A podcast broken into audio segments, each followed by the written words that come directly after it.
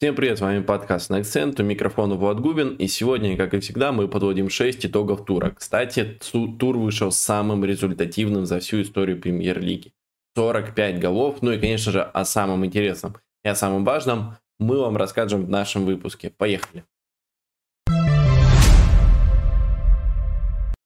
Начнем с Кристал Пэлас, который хоть и не вложил скажем так, много в этот рекорд, но зато позволил Брайтону забить в их ворота 4 гола. И, собственно, косвенно тоже поучаствовал в восстановлении нового рекорда премьер-лиги. Что у них не так и что делать, расскажет Леша Гаврилов. Всем привет! Кристал Пэлас – это худшая команда этого тура английской премьер-лиги. Вы можете, конечно же, сказать, что, мол, Леша, постой, ну у нас же есть Шеффилд, который просто разгромно проиграл э, Астон Виллис огромным счетом 0-5. Вы можете сказать про Брентфорд, который проиграл 3-1, вы можете сказать про другие команды. И как бы на их фоне, ну, типа, Кристал Пэлас 4-1, Брайтон на выезде, ну, типа, что ты начинаешь? Ну, давайте скажем так. Я не думаю, что кто-то чего-то ждал за вас от Шеффилд Юнайтед, пускай они играли дома, а все остальные команды смогли хотя бы что-то противопоставить своим соперникам. Тот же Брентфорд хотя бы один тайм играл нормально против, ну, более-менее нормально, против Манчестер Сити. А Кристал Пэлас это просто лютый, дикий ужас, в отношении которого у меня, если честно, уже заканчиваются хоть какие-то цензурные выражения. Дело даже не в том, что. Э, Кристал Пэлас проиграл 4-1 Брайтон. Дело в том, как это было сделано и что делал тренерский штаб, ну или вернее, что даже, может быть, делать не следовало бы. Брайтон переиграл по всем фронтам. Вот, вот абсолютно. Они все, в принципе, сделали уже в первом тайме. И было понятно, что Кристал Пэлас не жилец, если Рой Ходжсон и его тренерский штаб что-то не придумают. Тут стоит опять же поговорить про решение тренерского штаба. Да, Брайтон сделал всю игру, по сути говоря, в первом тайме, и надо было Рою Ходжсону что-то придумывать с его коллегами. Но они придумали. Они выпустили Майкла Лисе, который толком, судя по всему, не восстановился от травм, полученных в прошлом матче.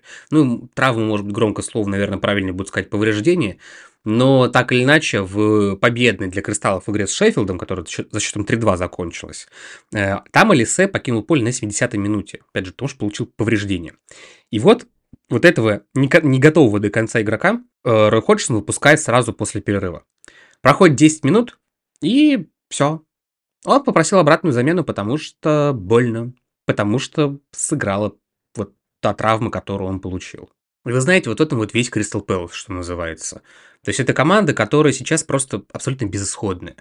А, да, понятное дело, что мы не, ждем сильно многого от этой команды. Да, там есть хорошие игроки. Да, мы понимаем, что, наверное, Кристал Пэлс это команда, которая будет барахтаться, вот что называется, между борь... гипотетической борьбой за зоны Еврокубки и зоны выживания. При этом, в общем и целом, не навязывая серьезную игру ни там, ни там. То есть они точно не вылетают, как правило, э, ну, зачастую, в общем-то. А, и они, скорее всего, не попадают в Еврокубки. И все, и они болтаются где-то вот в этом вот болоте. А сейчас, между прочим, по итогам этого тура у них получается 24 очка э, в 23 играх а идущий сейчас в зоне вылета, ну вот на 18 строчке Эвертон, при тех же 23 э, матчах у них 19 очков. Опять же, можно говорить про травму, можно говорить про то, что, да, без э, того же самого Эза, который то ломается, то восстанавливается, э, без Алисы команде, команде тяжело, у них любой игрок, в принципе, там хоть немного выпадает, и у команды возникают проблемы. Но я думаю, что дело не только в этом. Не просто так э, протестуют, собственно говоря, болельщики Кристал Пэлас против руководства своей команды, потому что они хотят перемен. Они устали от Роя Ходжсона, который при, все, при всем уважении и любви к этому тренеру, но это не тот человек, который поведет команду на вершины. Не то чтобы от Кристал Пэлас мы этого ждали, давайте признаемся вот честно. Ну не та эта команда, которая будет прям активно бороться за там, чемпионство или за Еврокубки, ну, по крайней мере, не в текущем состоянии. Но болельщиков понять можно. Команда, э, вернее, болельщики хотят, чтобы команда развивалась. Да, я согласен с тем, что руководство Crystal Palace в принципе сделало команду такой, какая она есть. Имея в виду, что она является стабильным игроком английской премьер-лиги.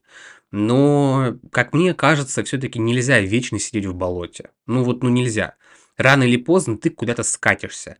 То есть, либо ты через терни, через все сложности, а, но попытаешься, что называется, заскочить, так сказать, на Олимп, если так можно выразить, ну, может, не на Олимп, прям на Олимп, как Лестер в свое время, да, но я имею в виду попадаться за Еврокубки хотя бы, а, либо ты скатишься куда-то вниз, что называется, и рано или поздно вылетишь в чемпионшип. В принципе, ну, такая же участь, в общем-то, сейчас уготована Эвертону при всей моей любви к этой команде, в, в этом сезоне имею в виду. Но так или иначе, и болельщики Кристал Пэлас хотят видеть развитие, они, они видят, что потенциал-то есть. Даже там при текущем таком миксовом составе, где есть и хорошие игроки, и, ну, ну прям посредственности, скажем так, команда может, в теории. И мы видели с вами, что Кристал Пэлас показывал хорошую игру.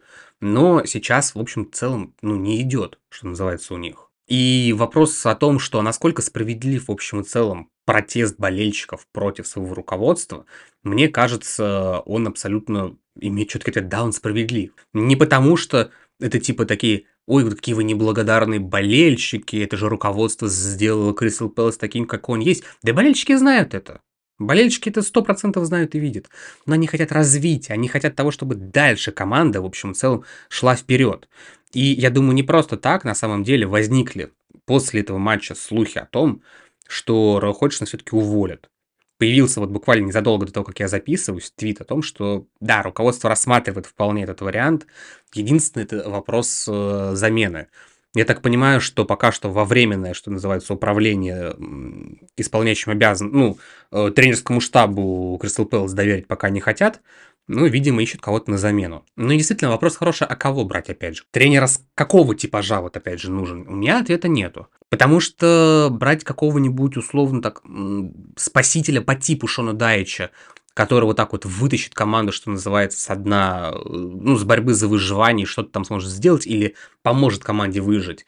Ну, хоть там Кристал Пэлас, опять же, недалеко от зоны вылета, но тем не менее, опять-таки, непонятно. Э, брать какого-нибудь тренера, который, ну, скажем так, э, будет под какой-то проект, сразу же, да, прогр- программы Поттера вот эти вот навиваются нотки. Ну, а есть ли такие амбиции у руководства клуба? И это тоже еще один момент, собственно говоря, протеста. А у руководства, а у руководства Crystal Palace есть вообще хоть какие-то амбиции, кроме того, чтобы быть в середине английской премьер-лиги? И не вылетать желательно. Вопрос хороший, я не знаю на него ответа. Наверное, об этом лучше скажут только сами болельщики Кристаллов. В любом случае, мне кажется, что Кристал Пэлас это команда, которую бы лично мне не хотелось бы видеть в зоне выживания, потому что все-таки, еще раз говорю, там есть игроки, которые мне симпатичны. Алисе, Эзе, Митчелл мне на самом деле очень сильно нравится. В конце концов, э, Дин Хендерсон, простите господи, ну все-таки манчестерское прошлое как бы сказывается. Хотя я помню, в каком-то из итогов э, говорил, что Хендерсон тот еще чудотворец, играя за Кристал Пэлас. В любом случае, у команды есть потенциал не бороться за выживание. Еще раз говорю, там прописались как минимум два неудачника объективных этого сезона. Это Бернли и Шеффилд Юнайтед. Непонятно, кто будет третий. Эвертон там в каком-то смысле оказался по неволе. Лутон барахтается как может, и простите меня уж даже если с игроками Лутона можно было сделать то, что они показывают последние два тура, и они шли к этому, в принципе, постепенно весь сезон. Но уж я думаю, с игроками Crystal Palace тоже можно что-нибудь поинтереснее придумать. Вопрос в том, кто это сделает. Я лично не сомневаюсь в том, что Рой Ходжсон уволит. Не после этого тура, так там в ближайшее время, как только ему найдут замену. Главное, чтобы нашли. Вот самое главное, чтобы нашли. И мне очень интересно, кто это будет. Вот, потому что у меня пока даже нет никаких мыслей в голове о том, кто это может быть. Если они у вас есть, кстати говоря, пишите в комментарии, ребята, будет очень интересно вас почитать. С Лондона начали, в Лондоне не задержимся, потому что дальше речь пройдет про Тоттенхэм. А если точнее, то у Тоттенхэма есть проблемы до сих пор, даже с учетом возвращения Джеймса Мэдисона. И конкретно туда шпоры даже сейчас уже не выглядят той командой, которой они были в начале сезона. Почему? В чем проблема? Ну, дело в том, что состав все равно еще не тот, и Тоттенхэм очень сильно зависим от персоналей. Нет Бисума, нет Сара, и, пожалуйста, да, Тоттенхэм не тот. 2-2 они сыграли с Эвертоном, и вообще в счете вели, и победу вроде как и упустили, но вместе с тем, всем тем, кто смотрел матч, я думаю, должно быть очевидно, что Эвертон создал в атаке гораздо больше, и что на самом деле это Тоттенхэму больше повезло таким результатом, нежели Эвертону если мы посмотрим на статистику ожидаемых голов, то там это все еще ярче, потому что у Эвертона 2.86, а у Тоттенхэма всего 0.81. Ну, то есть разница вообще колоссальная. Потому что мы говорим о, о команде, которая сейчас борется за выживание, и ко- команда, которая, по крайней мере, по заверениям Пустыкоглу, хочет бороться за титул. Вот. Но вот эта вот команда из борьбы за выживание оказалась по крайней мере, по статистике, по тому, как это выглядело, гораздо сильнее. Да, результат добить не получилось, ну, потому что, как обычно, у Эвертона все плохо в реализации. Но в чем проблема? Полузащита Тоттенхэма. А конкретно пара Хойберг и Бентанкур. Вот это вот основное, что стало причиной такой плохой игры от Тоттенхэма. Если коротко, то, во-первых, Тоттенхэм просто не справился с прессингом Эвертона. Все шутят про оборонительный футбол Шона Дайча, про его 4-4-2, но вместе с тем Зачастую его Эвертон в этом сезоне показывает, насколько они могут быть хороши в прессинге и насколько они могут быть настойчивы в этом прессинге. Да, и что говорить, даже Берли в последнем сезоне Шона Дайча уже начевал а, а, а, прессинговать. Этот Эвертон пошел дальше. Если мы берем матч с Тоттенхэмом, то там статистика по ПДА у команд одинаковая. 7,6 против 7,8. Ну, то есть обе команды прессинговали очень эффективно. Но если мы посмотрим на карту передач, мы увидим, что, с одной стороны, Эвертон с прессингом справлялся эффективно, ну, по крайней мере, более или менее. Тоттенхэм с ним не справлялся вообще никак. Почему? В чем тут разница? Ну, дело в том, что Тоттенхэм, как мы знаем, длинные передачи не любит вообще, выход только через короткие. И тут как раз таки основные это фигуры, это Хёйберг, это Бентанкур. Но они сыграли из рук вон плохо. Если мы говорим про а, Хёйберга, то вроде бы как бы по статистике визуально все нормально, но вместе с тем было несколько эпизодов, штук 5-6 таких эпизодов, когда Хёберг просто в глупейшей ситуации, непонятно зачем, отдавал мяч сопернику. Абсолютно невынужденно, но вместе с тем. А, бывало под прессингом он ломался, ну, в общем, выглядел действительно плохо и допустил прилично ошибок. Касательно Бентанкура, было полное ощущение, что он просто до сих пор не восстановился от травмы до конца, то есть не вернулся в ту форму, не привык к этой скорости, потому что Бентанкур, а, в отличие от Хойберга, он а, не ошибался, но он и не рисковал. То есть какая-то напряженная ситуация, отдам пас назад на вратаря, на защитника. Ну, короче говоря, по большому счету, Бентанкур никакой пользы Агу принес. Поэтому, если мы посмотрим статистику Expected Threat, то Бентанкур там в число лучших в команде и близко не ходит. Если мы берем в целом, то он вообще один из худших был на поле по этому показателю. А дальше, почему в свою очередь Эвертон так эффективно выходил из-под прессинга? Дело в том, что Эвертон, во-первых, предпочитает длинные передачи, а, Пикфорд пульнул вперед и давайте, боритесь там за мяч. И вот как раз таки на этих вторых мячах Эвертон и был крайне эффективен, да, а, и тут опять-таки центр поля Тоттенхэма проявил себя плохо. Если мы посмотрим статистику единоборств, то что Хёберг, что, Бетан, что Бентанкур не больше единоборств проиграли, нежели выиграли. И вот это все сложилось в ту картинку, а, когда мы поняли, что, в общем-то, центр поля Тоттенхэм и проиграл. А, вернемся к старту сезона. Кто там играл двух центральных полузащитников? Это Бисума, это Сар. А, в чем плюс Бисума и Сара в сравнении с Бентанкуром Хёйбергом? Ну, во-первых, это, конечно же, физика. Они куда мощнее и куда э, больше могут, ну, грубо говоря, там, носиться по полю, да.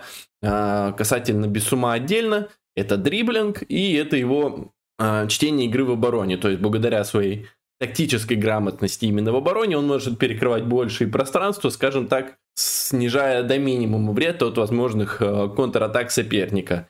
Ни Хёберг, ни Бентангур касательно вот именно игры в обороне не настолько хороши. А как мы видим, вся их э, сильная сторона в том, что они лучше Бисума и Сара играют в пас, она была сведена на нет. Опять-таки, э, то, что я говорил про дриблинг Бисума, этого тоже не хватило, потому что зачастую именно это э, один из инструментов э, Тоттенхэма, как выходить из-под прессинга. Этого очень не хватило.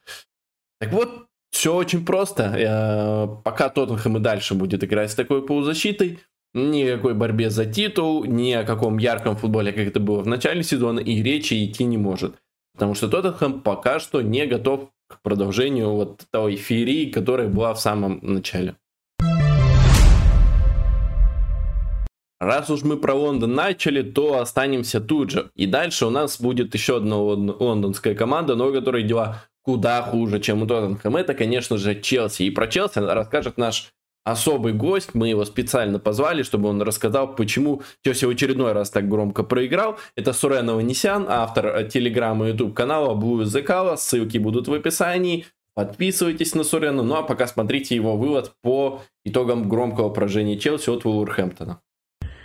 Привет, английский акцент. Всегда рад выступить для вас, даже после таких поражений, какое приключилось с Челси в воскресенье в матче с Вулверхэмптоном. О ужас, 2-4. О ужас, во второй раз в текущем сезоне АПЛ Вулверхэмптон побеждает Челси, и кажется, такого еще никогда не было. О ужас, Вулверхэмптон победил на Стэнфорд-Бридж, кажется, впервые с 70-х. А еще один о ужас можно добавить, если бы не великий дед Тиаго Силва, то было бы еще мрачнее, было бы аж 1-4.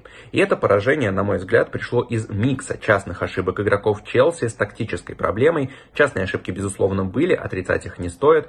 В первом случае, как мне кажется, больше повлиял Бен Чилвелл и его небрежный пас на Мойзеса Кайседа, нежели чем сам эквадорец, который потерял мяч. Впрочем, во втором голе была персональная ответственность Кайседа, на мой взгляд, если его разбирать.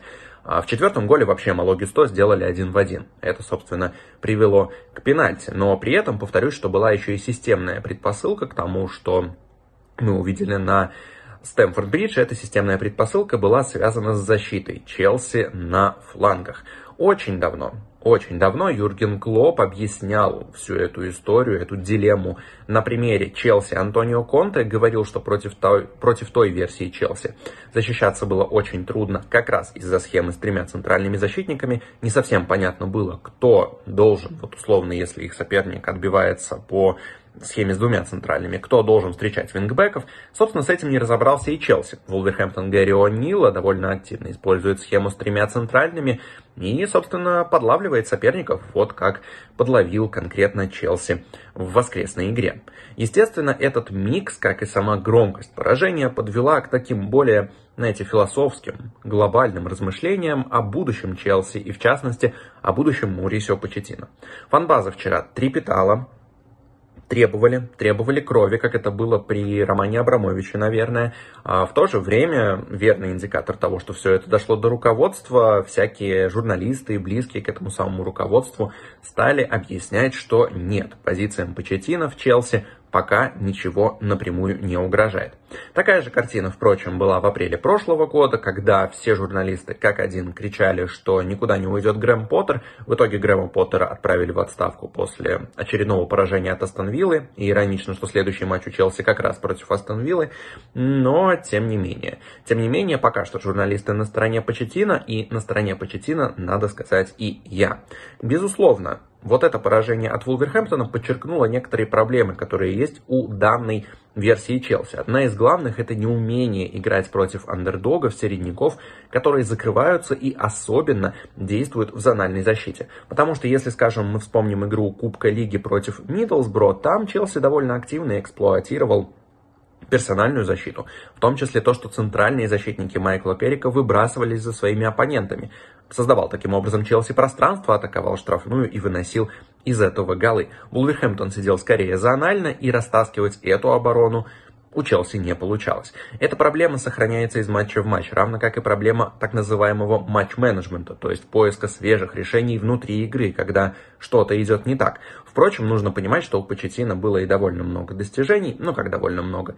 Нужно признать, что выход в кубок, э, выход в финал, точнее, вот, выход в Кубок Англии он априори есть, а вот выход в финал Кубка Англии, его без Поча, конечно же, не было бы. Есть и прогресс отдельных футболистов, хотя, наверное, не такой объемный, как хотелось бы.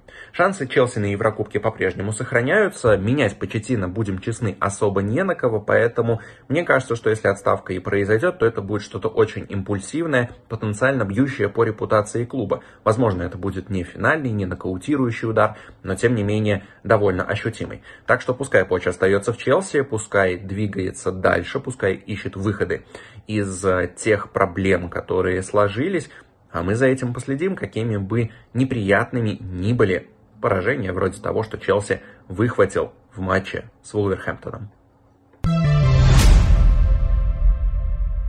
Про Тоттенхэм сказали, про Челси сказали, а теперь про их главных соперников, которые могут полностью торжествовать в этот уикенд. Мало того, что э, Тоттенхэм и Челси смотрелись плохо, так самое главное, их команда выиграла конкурента за титул, и за этот титул продолжает бороться и свои шансы на титул делают все больше. Речь, конечно же, э, про победу над Ливерпулем 3-1. Победа абсолютно уверенная, победа э, просто в одну калитку. Я думаю, э, статистику, которую вы сейчас видите на экранах, она э, ярко скажет, в принципе, обо всем. насколько действительно Арсенал был лучше и эффективнее в этой игре. Это признал Юрген Клоп, который хотя и пожаловался на судейство, которое сломало игру Ливерпулю, но признал, что Арсенал все равно был лучше и эту победу заслужил. А, потому что действительно так оно и есть, и спорить с очевидным нельзя. Что случилось, почему Арсенал был настолько лучше Ливерпуля? Давайте разбираться. Ну, сразу скажу, что тут есть две составляющие. Это то, что Арсенал действительно провел выдающийся матч, и Артета выдающийся э, подготовился к этой игре. И второе, то, что действительно у Ливерпуля был явно не оптимальный состав, это тоже сыграло свою роль. Но давайте к деталям, к частностям. А первое, то, что когда мы говорим о матче Арсенала и Ливерпуля, это в первую очередь противодействие прессинг-систем. Да? А, две самые эффективные прессинг-команды премьер-лиги. Ну, там, допустим, оставим Манчестер Сити за скобочками. Э, вместе с ними три, но вместе с тем, да, две из трех самых эффективных прессинг-команд премьер-лиги. Поэтому тут а в первую очередь мы должны отвечать на два вопроса. Первое, как ты будешь преодолевать прессинг соперника. Второе, как ты будешь прессинговать его сам. А, и тут как раз таки, что там, что там, Арсенал был куда эффективнее. Первое, это выход из-под прессинга соперника. Арсенал тут действительно справлялся просто шедеврально. Еще после кубкового матча а, Юрген Клоп сказал, что играть против вот этой 4-2-2-2 Микеля Артеты практически невозможно. Но там Ливерпуль прошел, не без доли везения, но сейчас да, Арсенал все-таки свою победу добыл. Опять-таки с этой 4-2-2-2 а, и на этот раз действительно все было у Арсенала еще лучше, у Ливерпуля еще хуже, ну так еще и просто не повезло, да, как это было в Кубке. Чем прелесть вот это 4-2-2-2? Речь в том, что Хайверс играл, конечно, не номинальную девятку, то есть часто он опускался ниже, а, запутывал соперника и, соответственно, зачастую в билдапе а, Арсенал получал аж 8 футболистов, с учетом того, что Ливерпуль предпочитает персональные ориентировки не использовать. Естественно, чаще всего Арсенал получал преимущество в одного футболиста, то есть в двух при выходе, и, естественно, выходил спокойно. Мало того, движение Хаверца создавало просто хаос в обороне Ливерпуля. Ну, мало того, что э, сказать, что МакАлистер, по сути, из-за этой вот э, системы с двумя десятками, грубо говоря, остался один против них двоих, но чаще всего это сказывалось не в пользу Ливерпуля, потому что когда э, Хаверс выдергивался на свою половину поля для, поля для помощи билдапу, естественно, за ним выдергивался МакАлистер, но МакАлистер, кстати, делал это далеко не сразу, не всегда эффективно, но тут мы не критикуем МакАлистера, а просто вспоминаем о том, что он все-таки не опорник, и то, что он весь этот сезон играет не на своей роли, а не на своей позиции. Хотя он, конечно, отдается по максимуму, но это просто не его позиция, и поэтому какие-то тактические моменты ему надо прощать, ну, потому что это просто не его. МакАлистер не всегда выдергивался вовремя, и то есть Хайверц успевал а, сделать свое дело, грубо говоря, как это, кстати, было в эпизоде с голом, это самое яркое. Хайверц выдернулся на свою половину, помог билдапу, а за ним выдернулся МакАлистер, но было уже поздно. Да, а остался Эдегор абсолютно один, Кедегур выдернулся Ван Дейк, но когда э, Кедегур выдернулся Ван Дейк, он оставил, соответственно, огромный простор за спиной, куда и потом ускорился Хаверс, да, после быстрой комбинации. И, соответственно, Хайерс выбегает уже один на один, ну и там уже дальше дело техники. Хайерс не забил, забил Сака. Это уже не принципиально, кто именно гол забил. Дело в том, что, да, вот этот, этот выход из-под прессинга от Арсенала работал максимально эффективно, максимально здорово. Во втором тайме, когда Ливерпуль чуть-чуть поменял схему, поменял состав, э, стал немного поэффективнее прессинге, то Арсенал принимал, при, применял довольно простую систему, это дальние передачи, и тут опять-таки э, у Арсенала было куча футболистов, которых, для которых ты подходит оптимально. То есть это Мартинелли, это Хаверт, собственно, один гол пришел как раз-таки с дальней передачи, хоть там и защита Ливерпуля откровенно накосячила, ну, Ван Дейк с Алисоном просто столкнулись. Это скорее несчастный случай, но сработало же, сработало. Айверс в этой роли смотрелся оптимально, создал огромное количество проблем в защите Ливерпуля своими забеганиями точечными.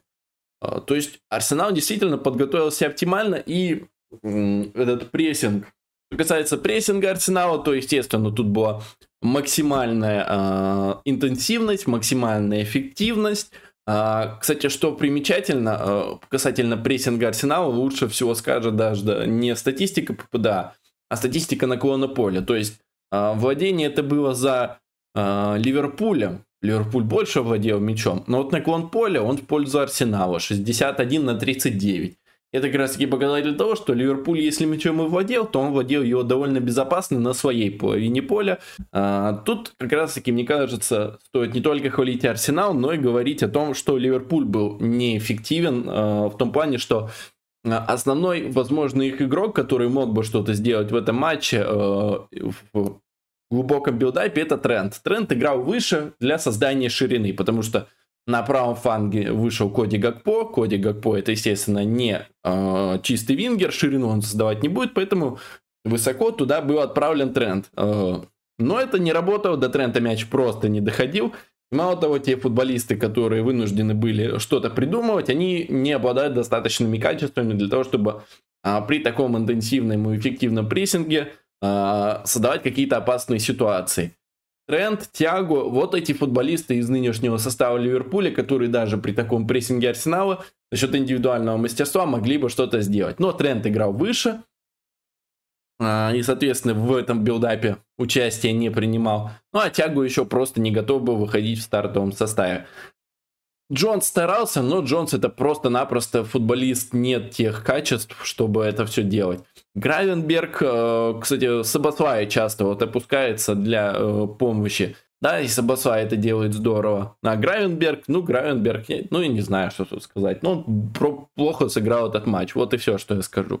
А, да, позже уже осознав то, что все идет неправильно, Клоп, видимо, сказал Тренту опускаться глубже. Но тут была проблема и в том, что э, когда Трент опускался глубже, то у него просто не было вариантов для передач потому что за спину никто не ускорялся, не было Нуниса, не было Салаха. На его фланге ширину никто не создавал тоже. И, ну, в общем, все было очень печально. А, что меня еще больше удивило, несмотря на неудачный стартовый план, когда Юрген Клоп сделал замены, да, когда на поле вышел Робертсон, то Робертсон все равно играл инвертированного защитника, а на правом фланге э, Джо Гомес э, исполнял, что ли, роль Трента, то, ну, то есть э, такого атакующего флангового защитника. Для меня это было Э, решительно непонятно в том плане, что это не работало в первом тайме, тем более вышел свежий кивер, который сам больше проблем создавал. Ну и по большому счету правый фанк у Ливерпуля все равно не работал. Да, и вместо того, чтобы, возможно, как-то надавить-то на левый, Юрген Клоп этого не сделал. Возможно, как я это вижу, стоило с самого начала выпустить э, Луиса Диаса на правый фанк для создания ширины, Нуньеса на левый, чтобы он, смещаясь с центра, да, открывался штрафной, как это он обычно делает, как он это делает эффективно, да, на левом фланге ширину бы создавал Робертсон, ну а Тренд бы играл инвертированного защитника, как он это часто делает в этом сезоне и делает эффективно. И тогда, возможно, было бы все гораздо лучше. Но Юрген Клоп упорно придерживался своего плана и, по большому счету, ничего так и не добился.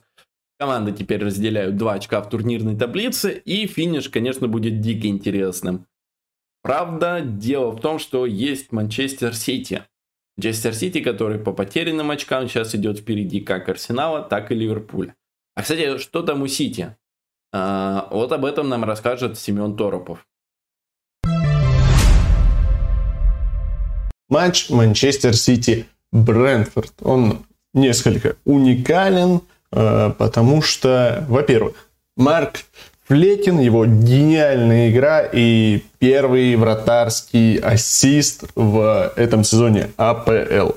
Марк Флекин сделал за весь матч 12 сейвов. Это лучший результат, по-моему, с э, сезона 17-18, когда такой показатель выбил Давид Дехе. Также у Флекина 4 отбитых удара из пределов штрафной. И, ну, в целом феноменальная игра, феноменальная игра голкипера Брэнфорда, которую, естественно, не смогли поддержать защитники Брэнфорда, которые сыграли очень-очень позорно. Брэнфорд, в принципе, очень уникальная команда по этому сезону. У Брэнфорда отличный подбор игроков э, в нападении. Айван Тони, Брайан Бимо, Юан Виса и Нил Мапе. Это все очень-очень крепкие футболисты для такого среднячка английской премьер-лиги. Айван Тоуни для среднячка и вовсе прям гем, да, сокровище. А, Что касается опорной зоны, опорная зона у Брэнфорда тоже работает изумительно. И Норгер уже несколько сезонов, вот сколько Брэнфорд находится в премьер-лиге, столько Кристиан Норгер э, является одним из лучших опорных полузащитников лиги, если смотреть э, исключительно статистику. Э, Марк Флекин тоже себя показывает в этом сезоне замечательно. В общем, э, красавец Флекин, красавцы полузащитники Брэнфорда, красавцы э, нападающие Брэнфорда. Кто не красавец, так это, естественно, защитники. Защитники сыграли просто позорно, ужасно. То, какое пространство получал э, Фоден в каждом забитом мяче, ну это просто позорище. Э, если, да, мы говорим, что в других линиях у Брэнфорда играют э, игроки прям такого хорошего, плотного уровня серединки АПЛ, то оборона Брэнфорда это плотный такой сильный, крепкий уровень серединки чемпионшипа. Потому что, ну, это ужас. Когда вы выходите в три центральных защитника, и парень с ростом метр семьдесят у вас забивает головой с 11-метровой точки, и радиусе трех метров э, с ним никого нет, ну, это, конечно, позорище, позорище. Не меньше позорище и Кайл Уокер, который не знает правил. Я понимаю, когда футбольные болельщики, футбольные зрители задались вопросом, а легитимный ли гол забил Брэнфорд, ведь они, Нил Мампе и Айван Тоуни находились в очевиднейшем офсайде, но нет, офсайда там никакого, естественно, быть не может, потому что офсайд не фиксируется, если хм, производится удар от ворот. И в очередной раз подчеркнем гениальность Айвана Тоуни, который понимал, что вот мяч как бы летит в его зону. Нил Мапе уже побежал дальше, но, естественно, Тоуни не может мяч перенаправить на Мапе, так как будет уже зафиксирован легитимный офсайд. И поэтому Тоуни просто блокирует. Причем в рамках правил заблокировал он э, Натана Аки. И Мапе смог уйти, собственно говоря, на рандеву с Эдерсоном. И вот такими вот действиями Айван Тоуни поспособствовал тому, что Марк Флекин, его голкипер, заработал голевую передачу. То есть э, нападающие э, в этом матче помогали своему голкиперу получше, чем игроки обороны. Так а что там с Кайлом Уокером? А Кайл Уокер в этом эпизоде дело в том, что просто в центре поля поднял руку и остановился. И смотрел, как ему забивают голик. Ну, а итог тут какой может быть? Брентфорд – это команда с средним уровнем исполнителей, довольно-таки хорошим для английской премьер-лиги, по крайней мере для того, чтобы там регулярно сохранять прописку. Но при этом их оборона – это позорище, и это даже не верхняя часть э, чемпионшипа. Но, скорее всего, мастерства игроков атаки будет достаточно, чтобы Брэнфорд при такой длиннющей очереди на выход из АПЛ все-таки сохранил свое место в высшем английском дивизионе. Ньюкаслу нужно всерьез обдумать надежность флангов своей обороны. Что мы увидели, ничья 4-4 с Лутоном. И, как говорил Леша в прошлом итоге, э, в прошлом выпуске, сдержанные поводы для оптимизма у фанатов Ньюкасла есть. Но этот матч показал, что эти поводы именно что сдержанные. Потому что да, в атаке все здорово, то есть классный матч, образцовый, но в обороне против вот этого набравшего сумасшедший ход Лутона Ньюкасл вообще ничего не смог противопоставить и пропустил 4 гола. Ну, катастрофа. Не, не так многим Лутон забивает 4, конечно, но тут нужно делать скидку на то, что Лутон такую форму набрал именно сейчас. В любом случае, 4 пропущенных гола в матче против Лутона это показатель того, что, видимо, в твоей обороне что-то не так. И что-то не так действительно было с Ньюкаслом. Потому что если мы будем разбираться, то мы увидим, как э, фланговые защитники Берн, Трипьер раз за разом ошибались или просто привозили моменты в свои ворота. Начнем. Третья минута. Чидози Акбена бежит по флангу и просто по внешней траектории обгоняет Дэна Берна легко, забегает в штрафную. Вот он, пожалуйста, момент. При том, что Дэн Берна не скажу, что он какой-то дико медленный, у него огромные ножищи, и по идее на дистанции-то он должен соревноваться с Акбена. Но нет, не получается. И тут вспоминаем мы и то, что ладно Чидози Акбена, не так давно и Крис Вуд возил э, Дэна Берна, а это уже, блин, показатель того, что дела реально плохи. И то, что все очень грустно. Касательно Кирана Трипьера, тоже вопросы не только ведь по этому матчу. А когда кризис начался у Ньюкасла в этом сезоне, начался спад, то сам Трипьер очень много раз ошибался, привозил, не дорабатывал. Э, просто как-то так вышло, что про это говорят чуть меньше, чем про ошибки того же Трента, но это было, и этого было достаточно. А, то есть уже по сезону, что за тем, что за другим, тянется такой вот небольшой шлейф. Но в этом матче а, мы это увидели тоже довольно ярко, касательно обоих сразу защитников. А, смотрим эпизод со вторым голом. Лутон Таун. Киран Трипьер остается между двумя игроками Лутона. Конечно, ему тяжело. Нужно на, на ком-то сосредотачиваться, желательно прикрыть максимум поля. В итоге он остается в полупозиции и просто переходит на что-то типа там ускоренного шага. Естественно, вот он забивает, и Киран Трипьер разъяренный, взмахивает руками, что-то кричит, типа, где все были, и он может и прав, где были все, но почему он сам просто практически бросил этот эпизод? Потому что в итоге в решающем моменте он не опекал ни Даути, ни Баркли и находился вообще позади момента, просто потому что он сбросил скорость. Типа, ну, нет смысла кого-то одного брать, да, э, поэтому я не возьму никого. Вот так вот. Просто, ну, как это назвать, как это описать, я не знаю. Но в итоге просто гол ворота Ньюкасла. Э, да, я не скажу, что вина исключительно на Киране, но на нем в том числе, потому что действительно вот этот момент он просто-напросто не доработал. А, идем дальше. Третий гол Ньюкасла. А, уже классика про то, что я и говорил, Чидози Акбена убегает от Дэна Берна, тот его валит. По-моему, по-моему, Акбена, конечно, прям явно заваливался, но имел на то право. Потому что Дэн Берн действительно его прихватывал и удерживал. А почему? Потому что он снова не успевает. И это как раз-таки тоже показательный момент, то, что твой крайний защитник просто не успевает за э, вингером, ну, в данном случае, там, вингбеком соперника просто вообще никак не успевает. И это тоже плохо, особенно когда у тебя такие амбиции, как у Ньюкасла, то есть играть в Лиге Чемпионов. Заключительный гол Ньюкасла, контратака Лутона, и мы смотрим, а где там вообще Киран Трипьер? Его просто нет. Он не возвращается. Ну хорошо, давайте посмотрим самый конец эпизода. Может, он хотя бы попытался добежать.